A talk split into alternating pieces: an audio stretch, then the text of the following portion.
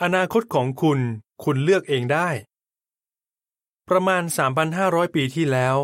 พระยะโฮวาห์พระเจ้าบอกให้คนที่นมัสการพระองค์รู้ว่า พวกเขาต้องทำอะไรเพื่อจะมีอนาคตที่ดี พระองค์บอกว่า เราได้ตั้งชีวิตและความตายคำอวยพรและคำสาปแช่งไว้ตรงหน้าคุณ ขอให้คุณเลือกเอาชีวิตเพื่อจะได้มีชีวิตอยู่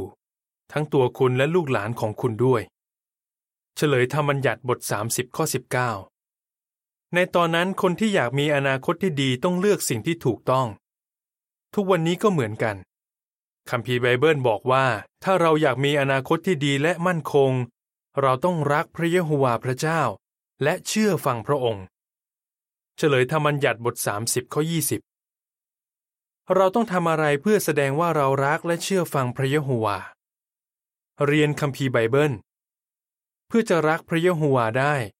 คุณต้องรู้จักพระองค์ก่อน ถ้าคุณเรียนคัมภีร์ไบเบิล คุณจะรู้ว่าพระเยโฮวาห์รักคุณมาก และอยากให้คุณได้สิ่งที่ดีที่สุด พระองค์อยากให้คุณอธิษฐานพูดคุยกับพระองค์ เพราะพระองค์ห่วงใยคุณหนึ่งเปโตรบท5ข้อ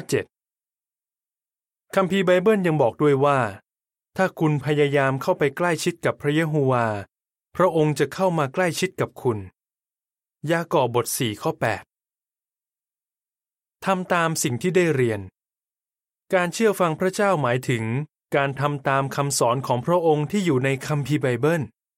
ถ้าคุณทำอย่างนั้น คุณจะประสบความสำเร็จในชีวิต และตัดสินใจได้อย่างฉลาดสุขุม โยชูวาบทหนึ่งข้อ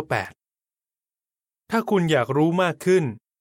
เชิญเข้าไปที่เว็บไซต์ jw.org ในเว็บไซต์นี้คุณสามารถอ่านคัมภีร์ไบเบิลออนไลน์ อ่านบทความที่ตอบคำถามเกี่ยวกับคัมภีร์ไบเบิล หรือขอเรียนคัมภีร์ไบเบิลได้ฟรี เรียนคัมภีร์ไบเบิลตั้งแต่ตอนนี้